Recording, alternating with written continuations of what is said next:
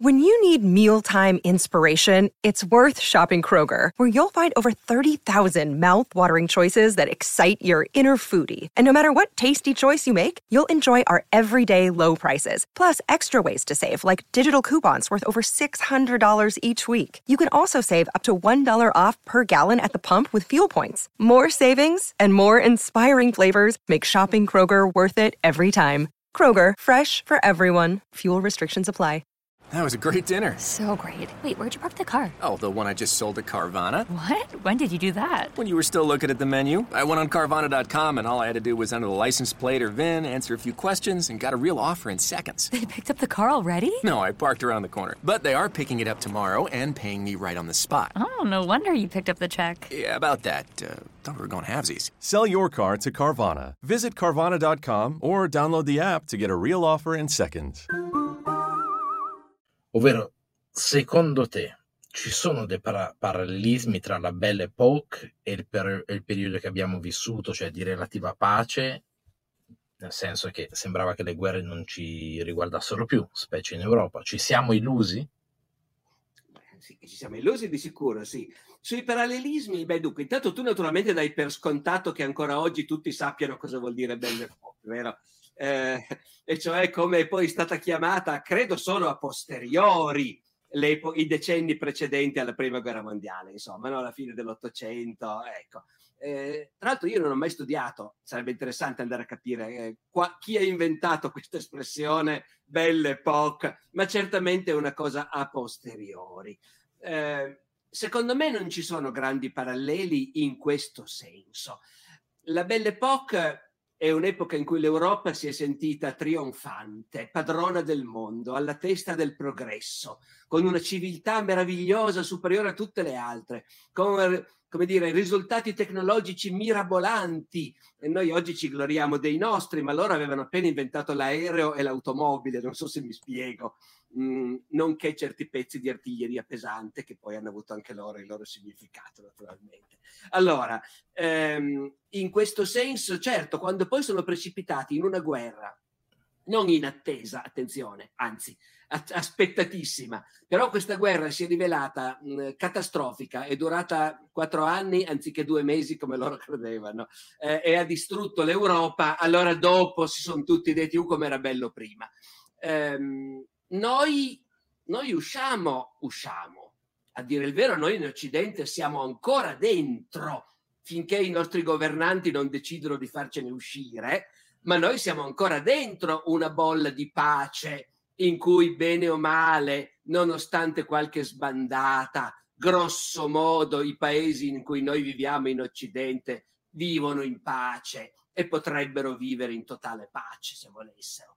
Ehm, la differenza però rispetto alla Belle Époque è enorme in questo senso, che noi davvero, dopo la seconda guerra mondiale, abbiamo deciso che la guerra è una cosa, noi dico in Europa occidentale, gli Stati Uniti già meno, ma insomma, eh, però l'impressione era che la civiltà avesse preso atto del fatto che la guerra è una cosa spaventosa.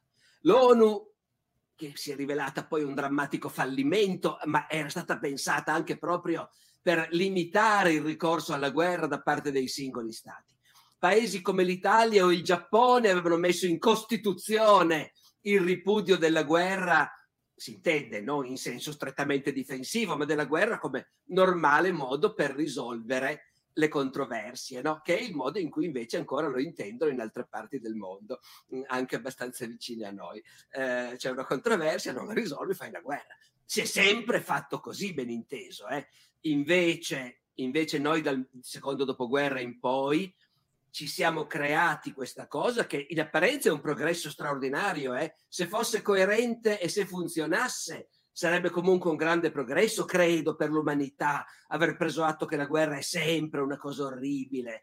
Ehm, e sta di fatto che tranne appunto, ripeto, qualche sbandata, qualche bombardamento su Belgrado o su Baghdad, però insomma eh, un paese come il nostro di fatto è vissuto in pace ormai per un tempo incredibilmente lungo rispetto a qualunque epoca passata, no? Eh, e ci credevamo e, e spendevamo pochissimo in armamenti e non c'era nessun vistoso militarismo nella cultura collettiva. Ecco, questa è l'enorme differenza rispetto alla Belle Époque.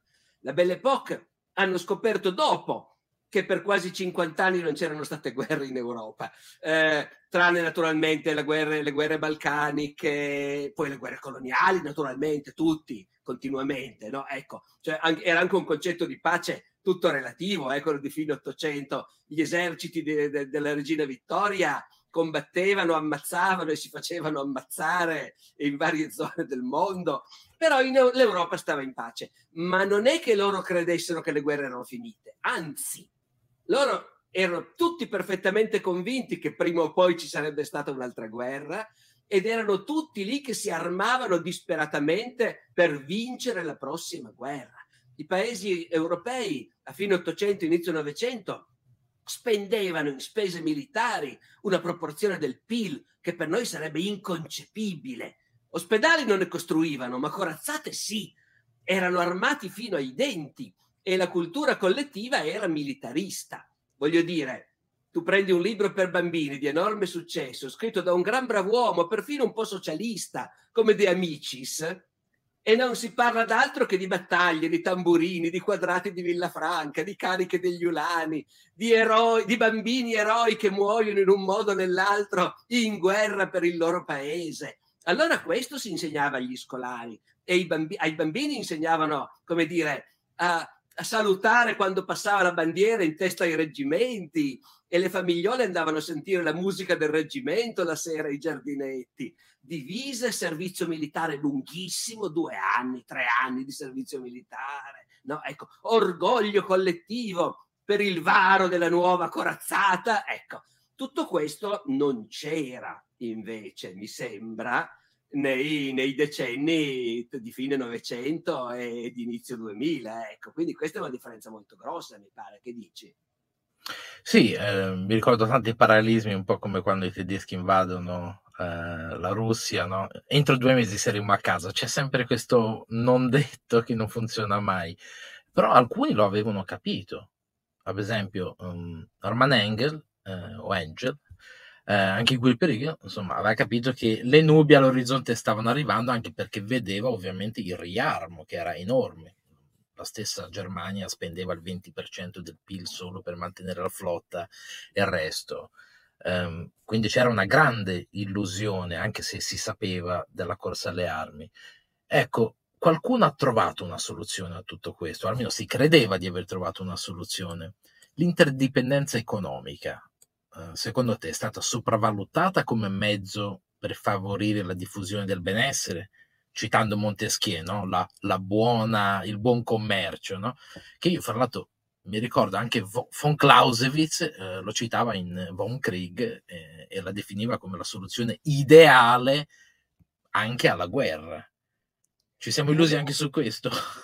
Guarda, in realtà eh, diciamo che la modernità ha rappresentato dapprima un netto peggioramento da questo punto di vista e mi spiego. Nel Medioevo e nel Rinascimento i governi, eh, non dico sapevano benissimo, diciamo, erano persuasi che il commercio è una cosa utilissima per tutti e non dovrebbe interagire con la guerra. E quindi quando due paesi si facevano la guerra, i mercanti continuavano ad andare avanti e indietro e commerciare lo stesso. E in linea di massima, nei limiti del possibile, nessuno li toccava.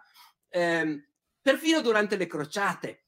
Durante le crociate, quando i musulmani di Saladino hanno appena riconquistato gran parte del regno di Gerusalemme, arriva a Tiro, mi sembra, una galera genovese che porta a bordo dei rinforzi per i crociati, comandati dal marchese Corrado di Monferrato, che ha grandi ambizioni di diventare re di Gerusalemme. Quindi questa galera cristiana carica di guerrieri crociati arriva sulle banchine del porto di Tiro, convinta di trovare la città in mani cristiane nessuno li ha informati che è caduta pochi giorni prima la città. Ecco, Arriva... non c'era il telefono, no?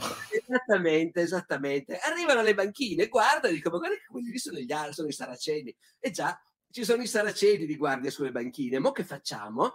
Eh, un attimo di ragionamento, presenza di spirito estrema, e quando arrivano i doganieri a vedere che cos'è questa galera, palesemente cristiana, eh, palesemente genovese, quelli di bordo dicono siamo pacifici mercanti. E le guardie del Saladino dicono: oh, benissimo, passate, non c'è il minimo problema. Mica facciamo la guerra ai mercanti, siamo mica scemi.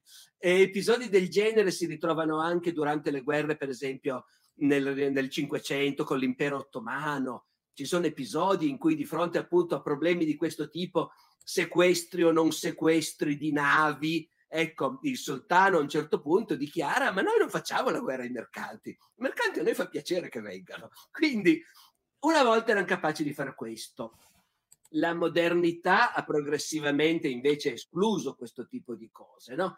E allora a quel punto ecco che mentre prima guerra e commercio potevano coesistere, dopo nasce l'alternativa come l'hai presentata tu adesso, no? Cioè, eh, se vogliamo commerciare non dobbiamo farci la guerra. E allora forse il commercio universale è la soluzione, è la speranza per il futuro, però è anche un'illusione quando si dice le economie sono così interdipendenti ormai che le guerre non si potranno più fare. Norman Angel, che tu citavi prima, no? autore appunto della grande illusione, che non è soltanto un film che noi abbiamo visto e magari non tutti quelli che ci seguono l'hanno visto perché ormai ecco, è la grande illusione, il titolo di questo libro uscito alla vigilia della prima guerra mondiale in cui Angel diceva una cosa giustissima, e cioè vi state tutti armando per la prossima guerra, ma sappiate che se arrivasse davvero sarebbe una catastrofe e nessuno uscirebbe vincitore. E poi diceva anche una cosa che invece era un'illusione, e cioè diceva, se non sbaglio, comunque state tranquilli perché secondo me questa guerra che tutti state preparando non la farete perché le economie sono troppo interdipendenti e in effetti nell'Europa del 1914 si girava dappertutto senza passaporto. C'era praticamente la moneta unica perché il franco e la lira avevano lo stesso identico valore. Eh, cioè erano cose che facevano pensare appunto già alla gente di allora, ma figuriamoci, l'economia salterebbe e invece si sono beccati la prima guerra mondiale, non so se mi spiego, no? ecco. ecco perché anche oggi come dire, è, un'illusione pensare che siccome le economie sono interdipendenti, semmai bisogna sapere in che misura le economie interagiscono con la guerra e con le sue conseguenze e con le sue aspettative. Uno dei grandi problemi che se io fossi uno studioso del Novecento avrei cercato di studiare. Siccome sono un medievista, non ho mai trova- cercato la soluzione di questo interrogativo, che però un pochino mi angustia, devo dire, eh? e cioè perché le guerre fanno benissimo all'economia degli Stati Uniti e malissimo a tutti gli altri. Io non, non ho mai capito questa cosa, ma fatto sta che è successo così nella prima e di nuovo nella seconda guerra mondiale e sta succedendo adesso. L'appoggio a questa guerra in Europa orientale, eh, a quanto pare, per l'economia americana fa, fa benissimo. Perché a loro sì, a noi no? Non lo so. Tu forse lo sai, però. Quando non vieni colpito nel tuo territorio è più facile, diciamo, guadagnarci anche sulla ricostruzione. Ma neanche noi siamo colpiti nel territorio, dai, su. Eh, noi, abbiamo, noi, abbiamo, dei, dei, diciamo, dei problemi divergenti, ecco, rispetto, degli interessi divergenti rispetto eh, agli americani. Ne siamo colpiti più, però, diciamo, più proprio il meccanismo americano di un'economia così poco statalizzata e che al tempo stesso però invece riceve robuste iniezioni di capitale pubblico quando si tratta di costruire armi, eh, a suo modo è un modello vincente. Se devi supporre di essere un paese bellicoso che ogni tanto fa la guerra, ecco. A loro non è mai costato niente fare la guerra in termini economici, a quanto sembra. Mi esprimo molto superficialmente perché, ripeto, sono cose per sentito dire, però l'impressione è quella e anche oggi dai commenti sembra che, come dire, a loro non crei problemi alimentare questa guerra in corso, mentre le no- economie europee sì. Beh, l'unica guerra che hanno subito è quella civile in territorio loro, quindi ne hanno diciamo una memoria un po' più lontana rispetto a noi dal mio punto di vista, li tocca di meno. Sì, anche se, sì, sì, certo. Mm, diciamo che quegli anni lì sono diventati attualissimi adesso con la faccenda delle statue eh, no, eccetera. Quindi... Quella è una storia particolare, il mio punto di vista è che eh, è stato permesso praticamente al sud di eh, raccontarsi la storia un po' come gli pareva. E quindi ora devono, diciamo, ritornare un po' sui passi del racconto della loro stessa storia, che è un caso abbastanza unico, no? credo, dove al, lo sconfitto è stato permesso di raccontare come voleva la sua parte di storia. E ora ovviamente le cose vanno un po' a collidere, ecco. gli manca un po' una storia unificata in un certo senso. In, in realtà quella storia lì era unificata, nel senso che la versione sudista era diventata, come dire, mainstream fondamentalmente. Io ti devo anche dire che fino a qualche anno fa, facendo il paragone con le spaccature che ci sono ancora in Italia sugli anni dell'Unità d'Italia, Borboni e Savoia, eh, no, ecco, cioè vicende degli stessi identici anni, guardando gli Stati Uniti, io fino a qualche anno fa avrei detto, ma ragazzi, ma vi rendete conto come sono stati bravi? Hanno avuto una guerra civile spaventosa che ha fatto 600.000 morti, eh, che ha straziato una parte del paese, che è durata anni e anni. E poi sono stati capaci di risolverla dicendo, tutto sommato, quelli che hanno perso è stato un bene che abbiano perso, e però sono stati degli eroi anche loro e li onoriamo e i loro discendenti possono esserne fieri. A me, ti devo dire, sembrava una soluzione meravigliosa. Chiaro che non teneva conto della popolazione di colore, dei discendenti degli schiavi e del loro punto di vista. Però è anche chiaro, naturalmente, che tu dici gli hanno permesso di raccontarsi la storia come volevano. Ognuno si racconta la storia come vuole. E le storie collidono sempre. È come il discorso di Colombo. Se tu riconosci finalmente che Colombo è stato un malvagio colonizzatore e che ha provocato appunto tragedie umanitarie, eccetera, e butti giù le sue statue, eh, ferirai profondamente un pezzo di popolazione americana, gli italoamericani, che anche loro sono stati discriminati e oppressi e che anche attraverso il culto di Colombo hanno recuperato una dignità, un'identità e così via. Questo non è mai un gioco a somma zero, o meglio lo è, cioè quello che guadagni da una parte infliggi danno a qualcun altro. Sai cosa è interessante? Questa diatriba è uscita fuori anche in serie pop. I Soprano tirano fuori questa cosa di, di Colombo e dice ma papà guarda a scuola ci hanno insegnato che così lui non t'azzardare a parlare male di Colombo un eroe italiano No, no, difatti, beh, i Soprano sono già di 25 anni fa, eh, tuttavia, appunto, eh, il problema si pone ancora adesso, perché comunque gli italoamericani sono integrati, ma fino a un certo punto, ai vertici della società americana ci sono ancora dei, dei, dei problemi rispetto ad altre comunità. E, e, e, e, col fatto invece delle statue dei generali sudisti, ecco, io non so, non conosco abbastanza gli Stati Uniti per dire se è un baratto conveniente dire adesso invece riportiamo in auge al centro di tutto il tema della schiavitù e quindi tutto il sud lo condanniamo per aver, invece di dire, come si è detto per tanto tempo, combattevano per salvare il loro modo di vita, per salvare la loro... Ecco, eh, no, no, no, combattevano per la schiavitù, quindi erano dei brutti bastardi. Eh, tu adesso dici questo a una dozzina di, o una quindicina di stati degli Stati Uniti. Se i giovani ormai se ne fregano di queste cose, va bene, va tutto bene. Se non se ne fregano, ne verranno fuori poi di nuovo quelli che andranno ad attaccare il Campidoglio sventolando bandiere confederate.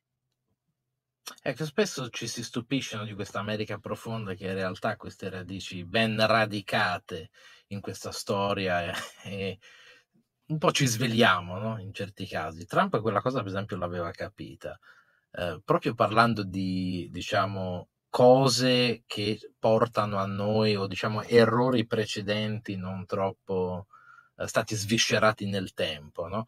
Quanto conta, secondo te, l'eredità di Versailles, degli accordi Sykes-Picot eh, e di Yalta ancora oggi? Perché secondo me parte dei problemi che sono nati in quel periodo sono nati proprio anche in parte al principio di autodeterminazione dei popoli, che spesso venne esercitato a macchia di leopardo e usato anche da qualcuno eh, per mire, diciamo, eh, espansionistiche.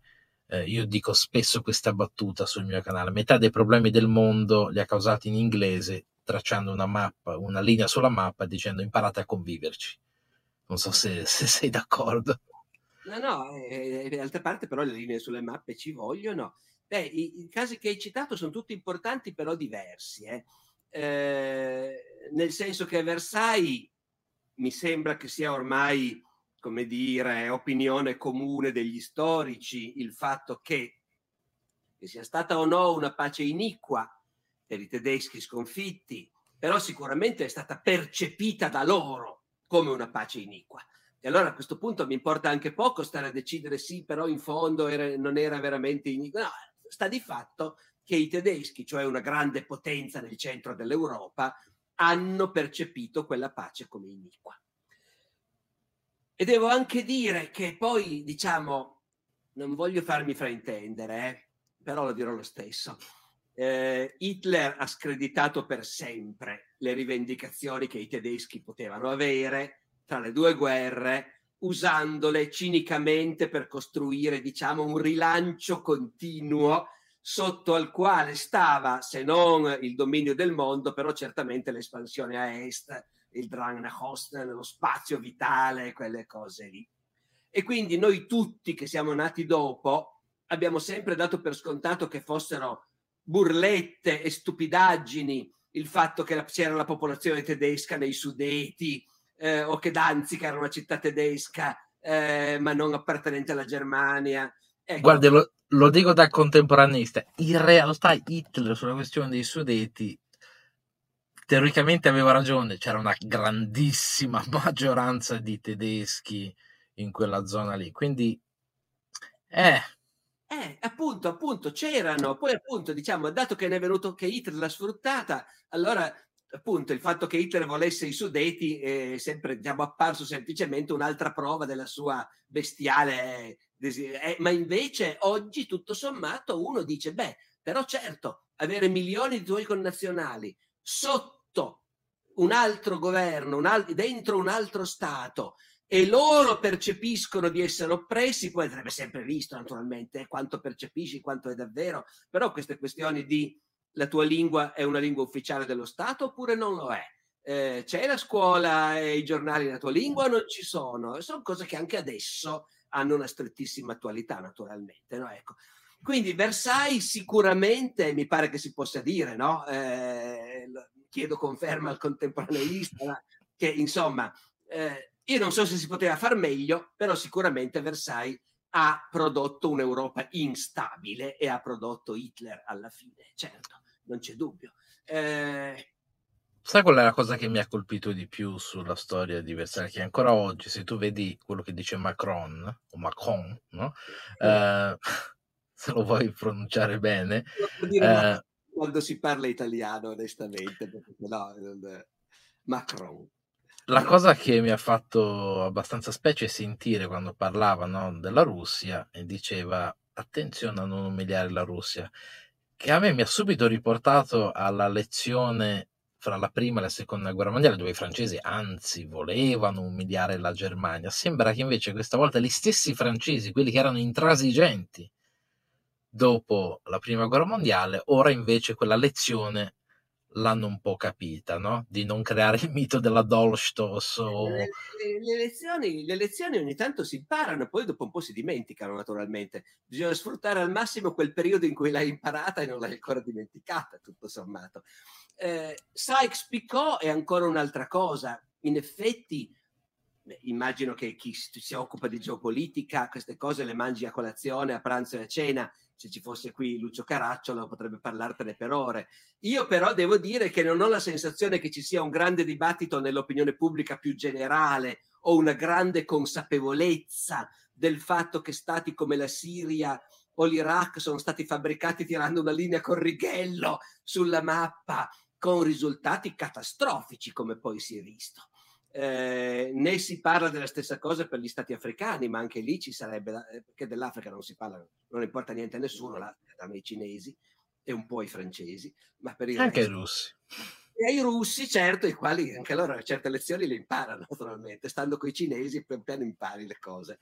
No, eh, L'Africa e il Medio Oriente sono stati, come dire, trasformati in una parodia dell'Europa con confini statali ben precisi, facendo finta che corrispondessero anche a identità nazionali, perché all'epoca la moda era quella, e, e in realtà producendo delle cose ingestibili. Periodicamente lo si scopre, ci si strappa i capelli e, e amen, e poi si va avanti lo stesso, certo.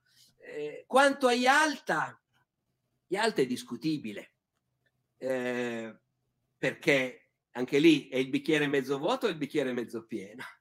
Eh, il bicchiere mezzo vuoto è il fatto che dopo Yalta un certo numero di paesi dell'Europa orientale sono stati soggiogati dall'Unione Sovietica e nei primissimi anni essere soggiogati dall'Unione Sovietica di Stalin non è stato certo piacevole.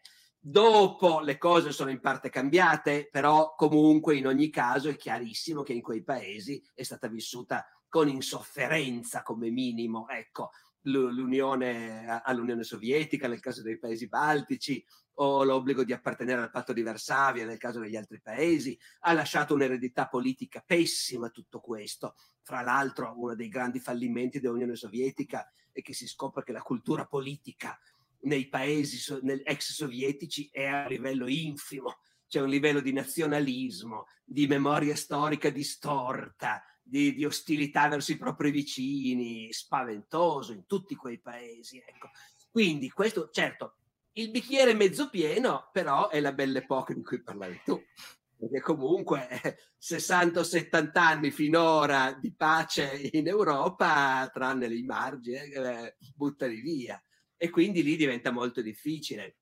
Il fatto è che noi naturalmente da storici dovremmo, come dire, analizzare queste cose un po' più freddamente e invece, visto che sono cose che condizionano così tanto ancora il mondo in cui viviamo noi oggi, è inevitabile poi che, che, venga fuori il fatto che uno pensa che in fondo Yalta è stata una grande idea, però non andrei a dirlo a un amico polacco, naturalmente. Ecco. Io sono mezzo polacco, quindi... no, ma giustamente, io ricordo sempre che eh, popoli sottomessi come la Polonia e gli altri non era, sta- non era stato neanche permesso di studiare la propria storia. La battaglia, insomma, il miracolo della Vistola non, non, veniva celebrato proprio perché era pericoloso, no? Era, una, eh, era una, Grunwald, esatto, queste, queste, cose. E quindi è abbastanza interessante vedere come si ottiene poi l'effetto opposto, no? Paesi che bene o male stavano sotto un panslavismo, ora dal punto di vista dei russi dovrebbero stare sotto un, parrossi, un parrossismo, quindi eh, sta diventando sempre più ristretta anche questa visione del mondo. Quello che mi interessava più che altro l'agganciamento su Yalta era il discorso, era una, il mondo che è uscito da Yalta era una fotografia dell'epoca, che bene o male ci siamo portati fino ad oggi, parte eh, con la dissoluzione insomma, eh, dell'Unione Sovietica, però il sistema che è stato messo in piedi all'epoca è quello che ci ritroviamo ancora oggi.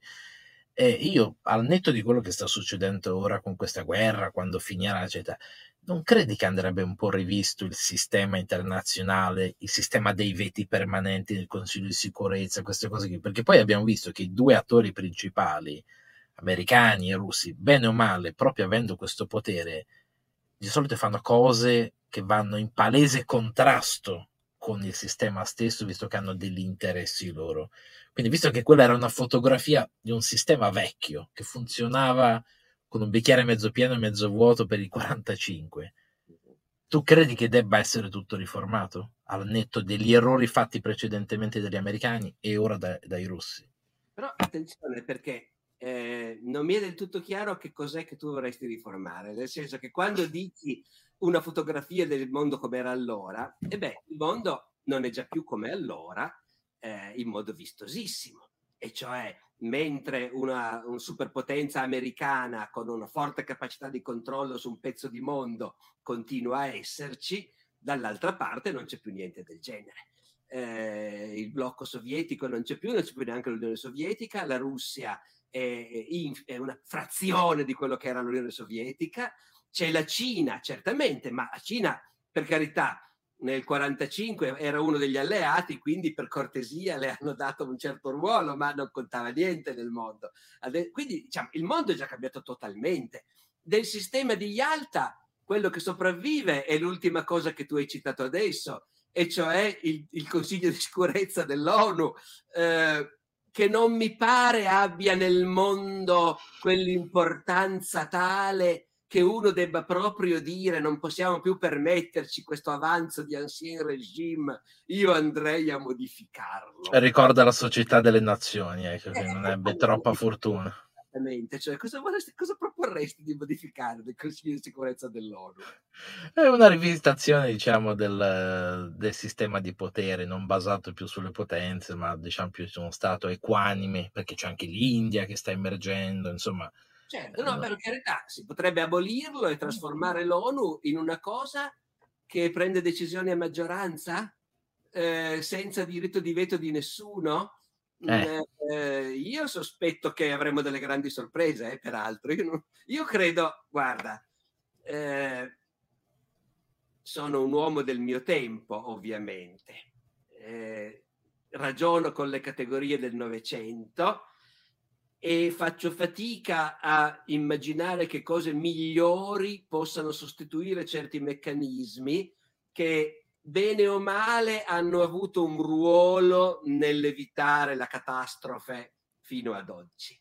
Il Consiglio di sicurezza dell'ONU è certamente un organismo abbastanza assurdo, nel senso che se uno dovesse spiegare a un marziano perché è fatto in quel modo lì, eh, ma da storici, da storici, io che sono un medievista, forse ancora più di te che sei un contemporaneista, ma da storici sappiamo benissimo che i lasciti del passato, anche quando apparentemente sono superati, però prima di andarli a toccare bisogna fare attenzione, perché poi c'è anche un'eterogenesi dei fini, eh? Eh, devi sapere molto chiaramente cosa stai facendo. Secondo me è meglio i lasciti del passato, gestirli con saggezza, e fare in modo che continuino a servire a quello che devono servire. Eh, e quindi, in quel senso, perfino il Consiglio di sicurezza dell'ONU, di cui non mi azzarderei mai a dire che è, come dire, risponde agli equilibri mondiali attuali, eccetera, però io avrei una grandissima diffidenza verso chiunque volesse andarlo a toccare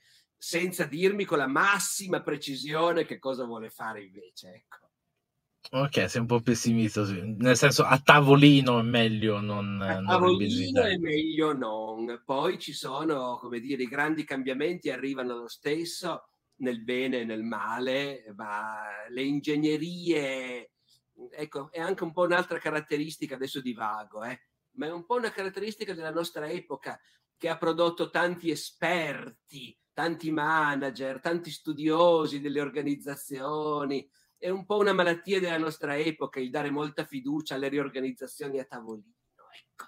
credendo che un'istituzione, un Parlamento, un'università funzionerà meglio se qualcuno che se ne intende disegnerà un nuovo organigramma, un nuovo equilibrio di poteri, quando poi contano esclusivamente le persone che ci sono dentro e il modo in cui sono state formate e vengono gestite e non le caselline sugli organigrammi, quelli servono per spartire il potere, ecco, ma non garantiscono un funzionamento migliore o peggiore.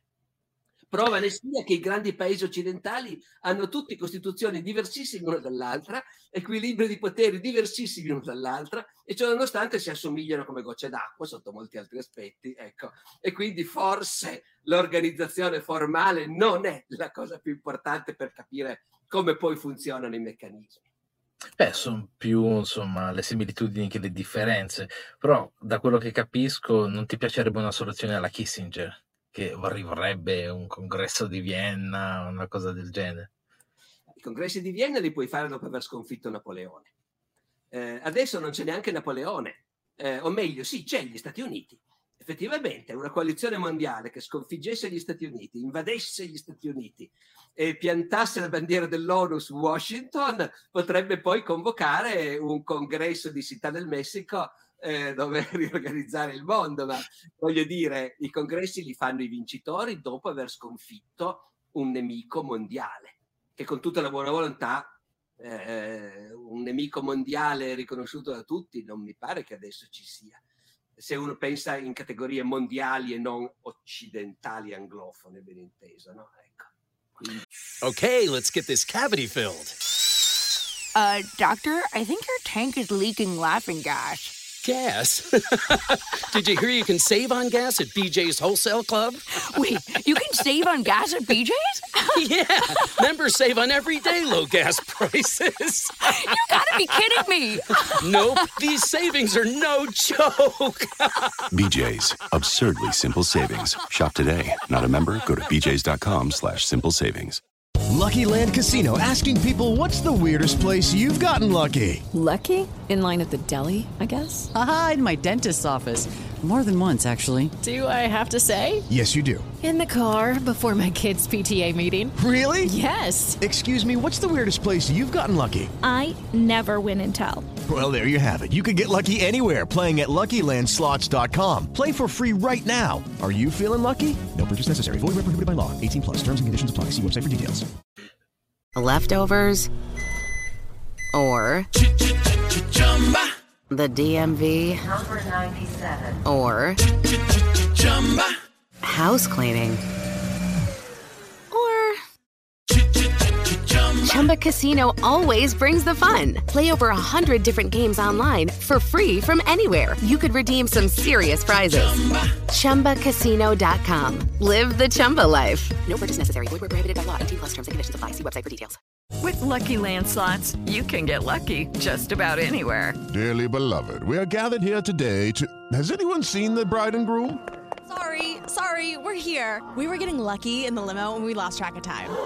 No, Lucky Land Casino, with cash prizes that add up quicker than a guest registry. In that case, I pronounce you lucky. Play for free at LuckyLandSlots.com. Daily bonuses are waiting. No purchase necessary. Void where prohibited by law. 18 plus. Terms and conditions apply. See website for details.